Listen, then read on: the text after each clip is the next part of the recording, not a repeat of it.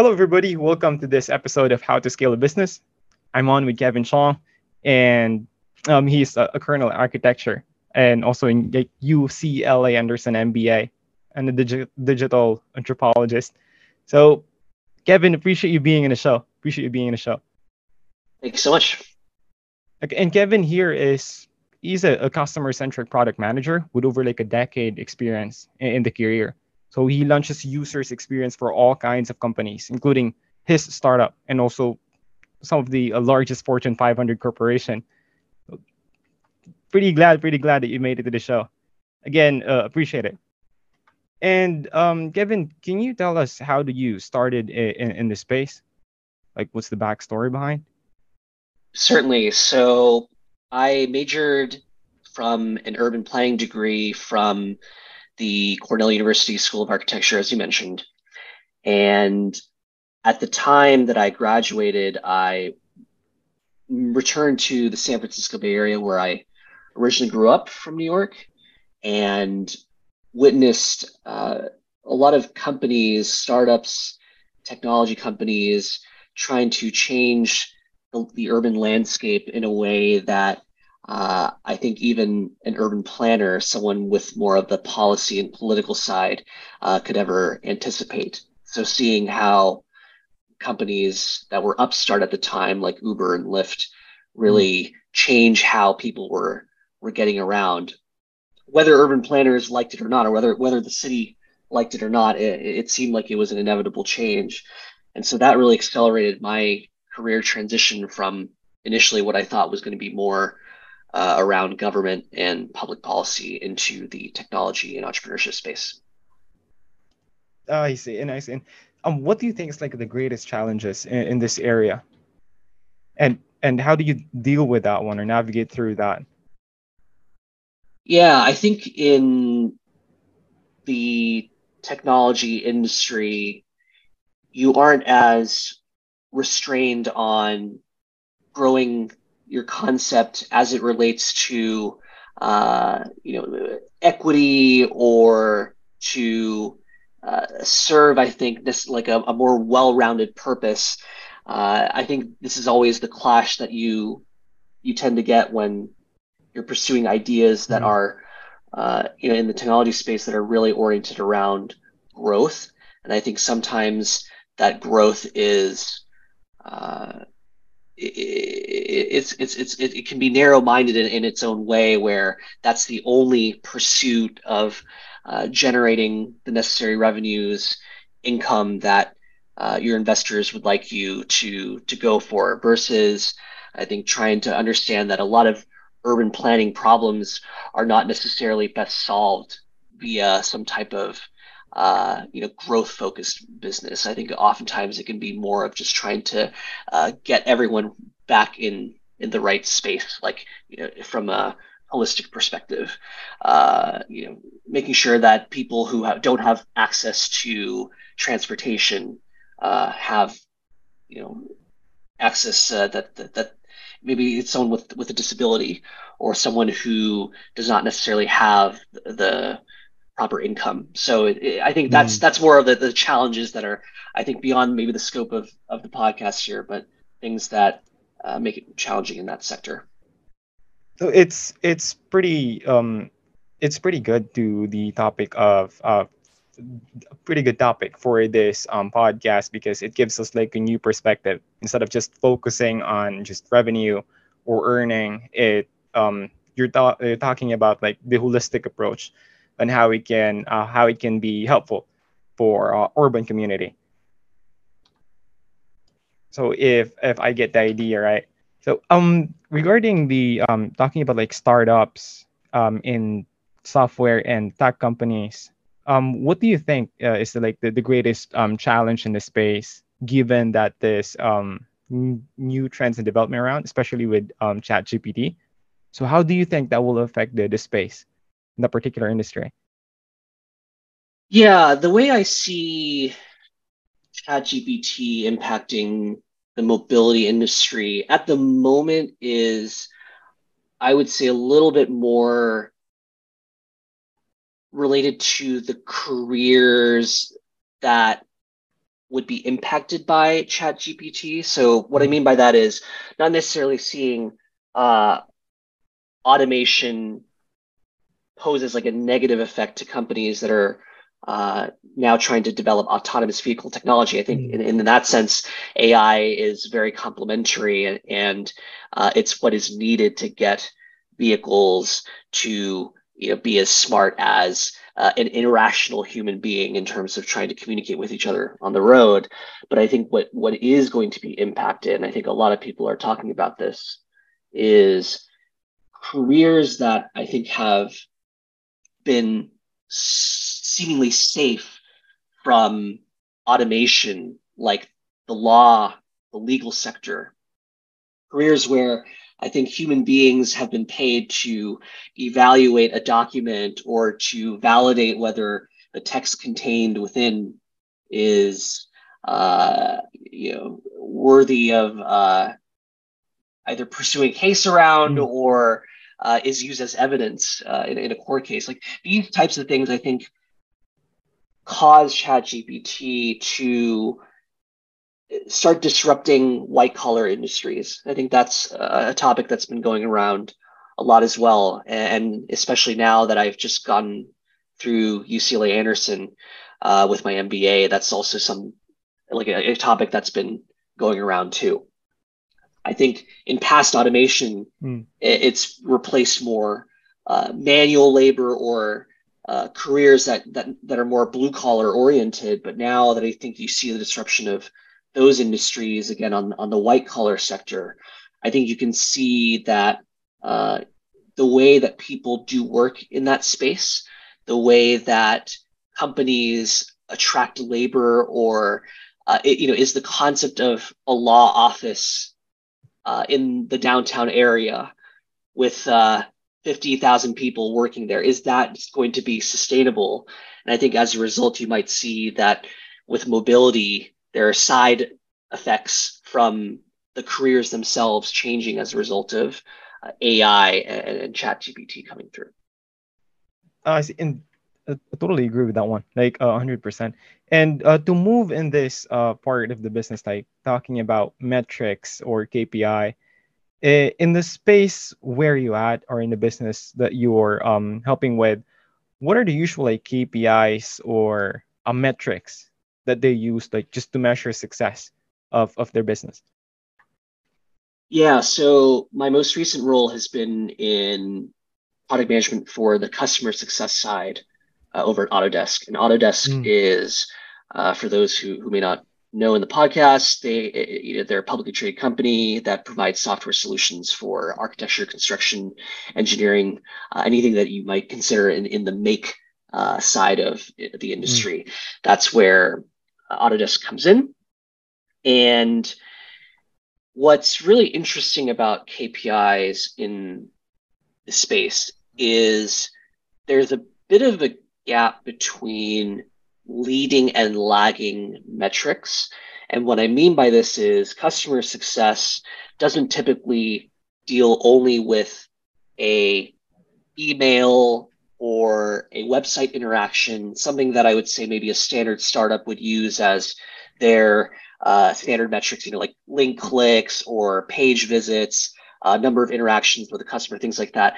But I think when you get to the B2B scale and go to enterprise, a lot of the interactions also include the digital, but on top of that is the human interactions you may have with a customer support agent.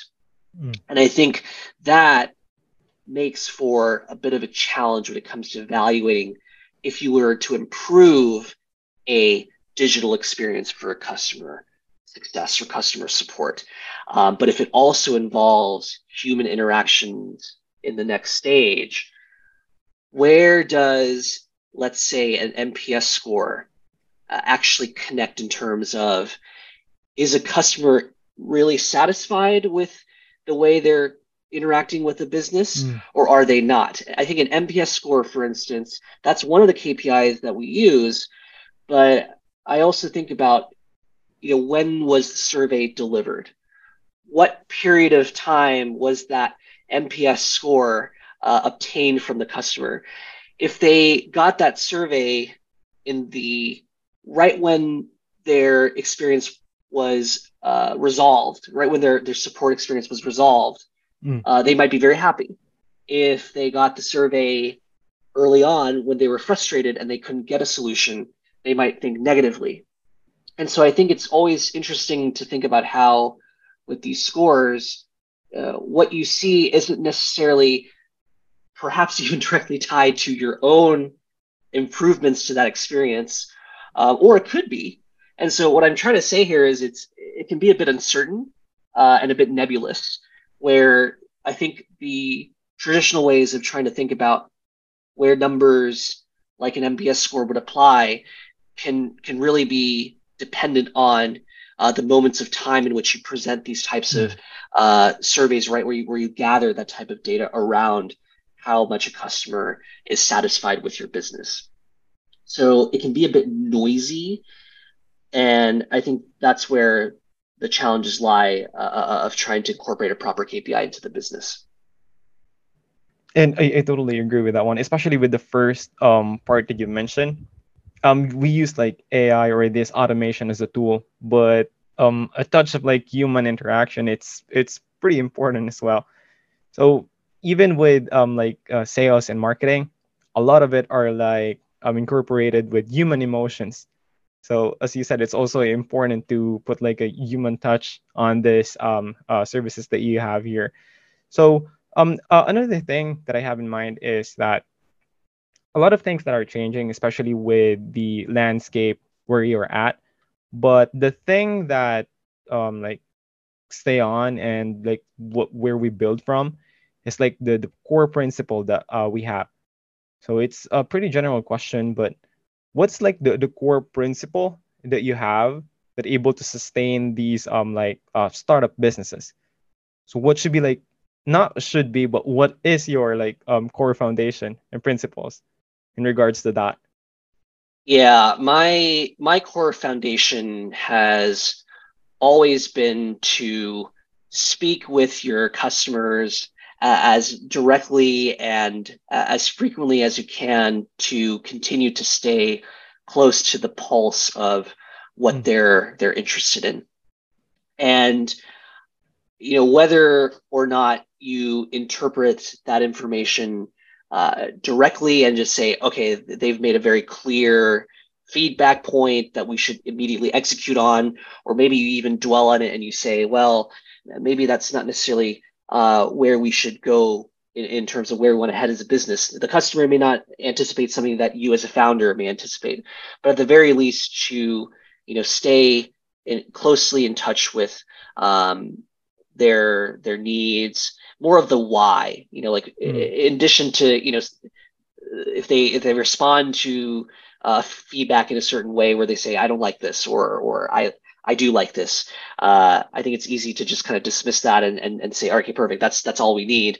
But to go further into that and really say well what what is what why is the reason why you're saying that you like something or that you don't like something? Uh, and try to imagine yourself in that customer's day-to-day life.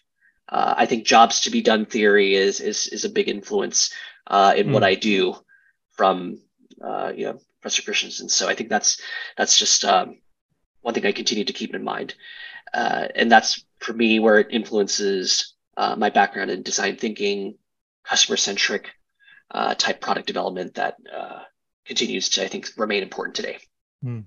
I see. And for some reason, um, that is also like applicable to the team that you have who's providing this um, service to these customers that you got.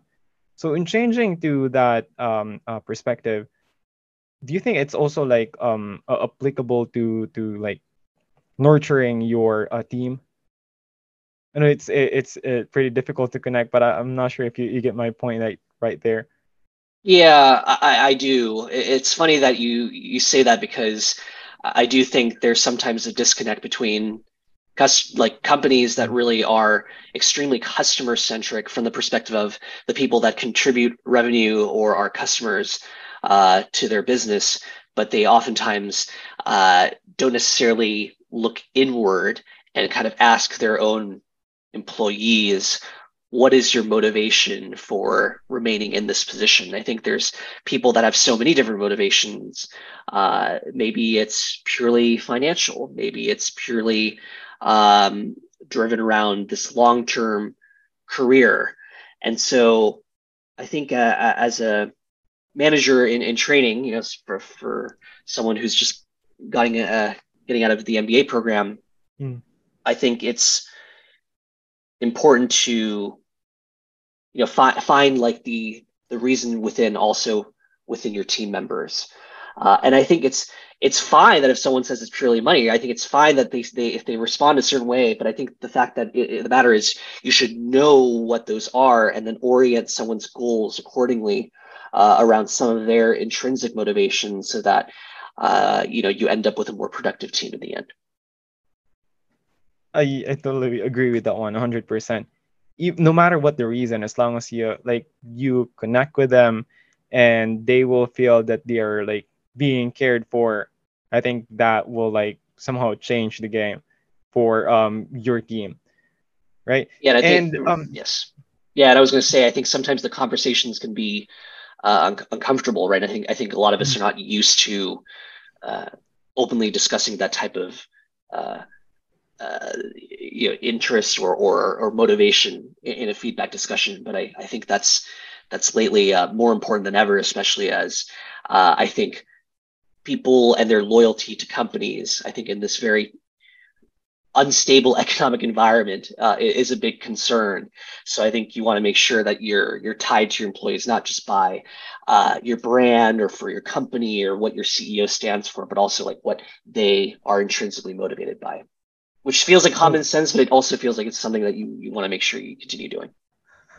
yeah, I, I I agree with that one. And when you say common sense, it's just fascinating to me when uh, you the more uh, experience these entrepreneurs that I interview, the more simple their answer would be. So sometimes you forget about the simplicity, is what you said. Um, just um, connecting with yes. um, these uh, like people or member of people that you have so I just want to uh, like delve in a little bit about um like taking care of the team since you said you're managing um a team. So when they because I I've heard that a lot that you should like regularly um connect with the team that you have and show that you care for them. But is there like an actual structure on like sustainable one and how you can do that? So in my current role, I'm more of a of an IC for the product management side, but mm. the teams that I have managed from the MBA program, uh, I think definitely the frequent check-ins are very important. And again, I think the, what I just mentioned earlier around practicing what you preach, but making sure that you understand everyone's intrinsic motivations as mm. to why they're doing it. Um, I think what made the pandemic a little bit difficult is having those types of like dinners or lunches where you can do that uh, pretty casually. Now, I think because you're for the most part confined on Zoom, I think it's a bit more difficult, uh, you know, to do that type of inquiring uh, without making it seem like it's a it's a you know uh, it's a formal environment. Uh, but at least from recently, the teams that I've helped organize, one for instance was around the Kellogg Design Competition, uh, mm where they they had a corporate sponsor, an automaker, Nissan, who was looking for innovative solutions to their electric vehicle uh, growth questions that they're tackling right now. I think that a lot of automakers are also trying to answer.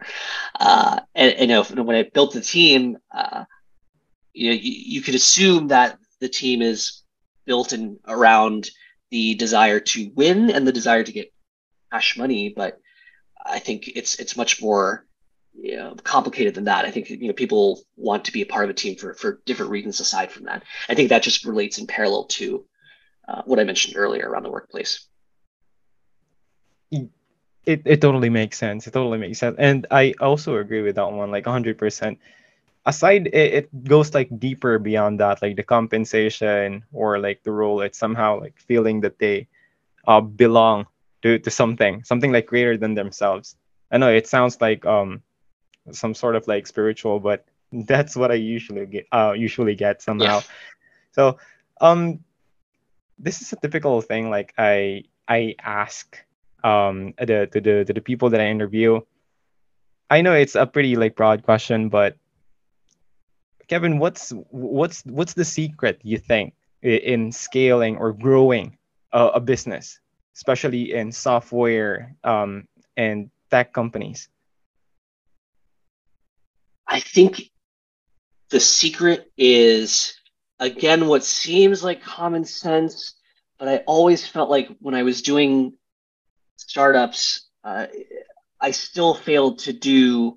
Uh, I could. I always felt like I could do better, which is to be as detailed and really deeply understand the problem that you're trying to tackle for the customer. I bet you mm-hmm. that in the entrepreneurship world, there's there's going to be a split around what I'm saying here, but uh, I think to focus first on a very core problem, even if it's a bit specific, even if it doesn't sound sexy, even if it doesn't sound like uh, many people would be interested by it. I think as long as you have your crazy fans that devote themselves to a particular uh, problem that you understand in their context, in their lives, that it seems like it would be a no-brainer for you know a, a startup idea to really grow at scale. I think where you might find some initial ideas or companies slipping a little bit is when they they kind of lose that focus or they try to broaden too quickly from mm. uh, trying to tackle that core problem at hand probably because they've been pressured by outside investors or they've been pressured by people to to you know say hey you need to grow your uh, your applicable market size faster than than you uh, currently are doing right? Or, or they're they're telling people otherwise. But i think that uh, this is something that i i've overlooked in the past um, but i do realize now how important it is. It, it it's just amazing how i see the pattern uh, right here because as what you said, like focusing on these uh, even like small things, like being like having like an actual like um like solid structure. Even just it's if it's like just a small thing, you know, Jordan Peterson like always says this one, which I heard a lot from other like influencers and like great speakers, like just make up your bed. Can you can you do, you, do you get do you get the idea like how simple it is? But you need to like um actually do the thing and do it with proper execution with uh, no matter how small it is. And then you build up from that. So that's did i connect that one to the point that you got? Yeah. build up from these um small things until um you create these um like gigantic stuff that you wanted to um establish. Yes. So what you provided to me is actually like um super insightful and I also totally agree with you with that.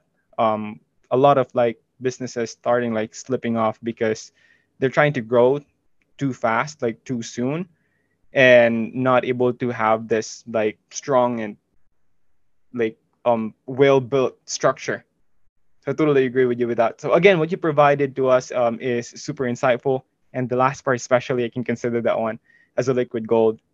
So, um, Kevin, if anybody wants to connect with you or reach out to you, partner with you, what is the best way to do that? Pretty open to connecting via the usual platforms, LinkedIn, uh, even even Instagram these days. I feel like that's where people uh, tend to connect to. So, uh, email, LinkedIn. Uh, mm-hmm. I think those would be the two predominant ways, but I'm I'm open to the possibilities. Okay, and um, to our listeners, um, you've heard Kevin. You can reach him out to those platform.